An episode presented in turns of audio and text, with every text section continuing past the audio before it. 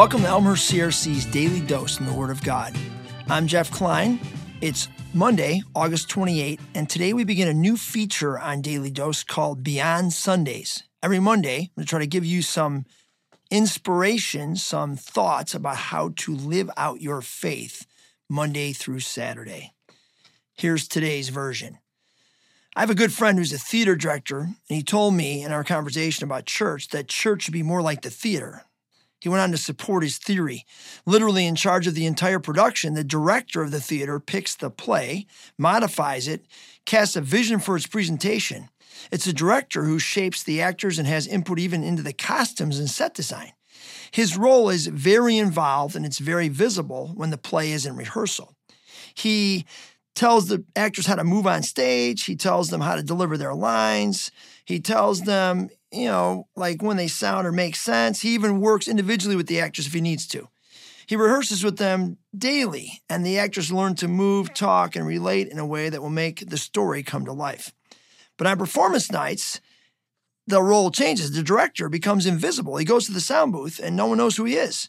The actors take ownership. The play is in their hands. The director will meet with the actors after the performance and give them notes on their work for the night.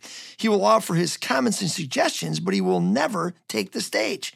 He will never play a part. The actors will have to make the play come to life. They'll have to own it. You know, I think my friend was right. It's the way the church is supposed to work. Instead, it seems to be the other way around we hire pastors and give them massive job descriptions, and then we watch them do the thing. So the pastors are visible and others are more invisible. This is kind of backwards. And it may be why the church has become so ineffective in its work, especially its outreach. There are so few people who are acting on the stage and performing the play. When I read the Bible, I don't see it this way. In fact, people in the Bible were active. They were actively involved in writing God's story. They were actors in the play, ordinary, regular people, not professional Christians who decided to take the stage. And because they did, God's play has been written. And there were some amazing actors in the play.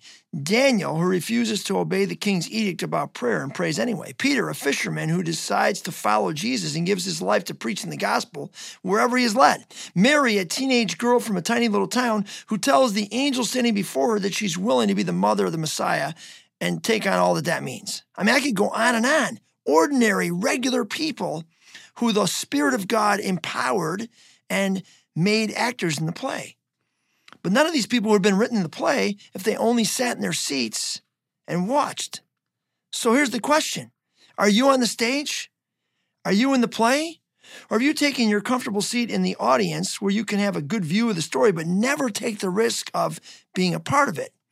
God doesn't want us to only know the story, read the story, or love the story. He wants us to become part of the story. You join the play? Let's get going this week.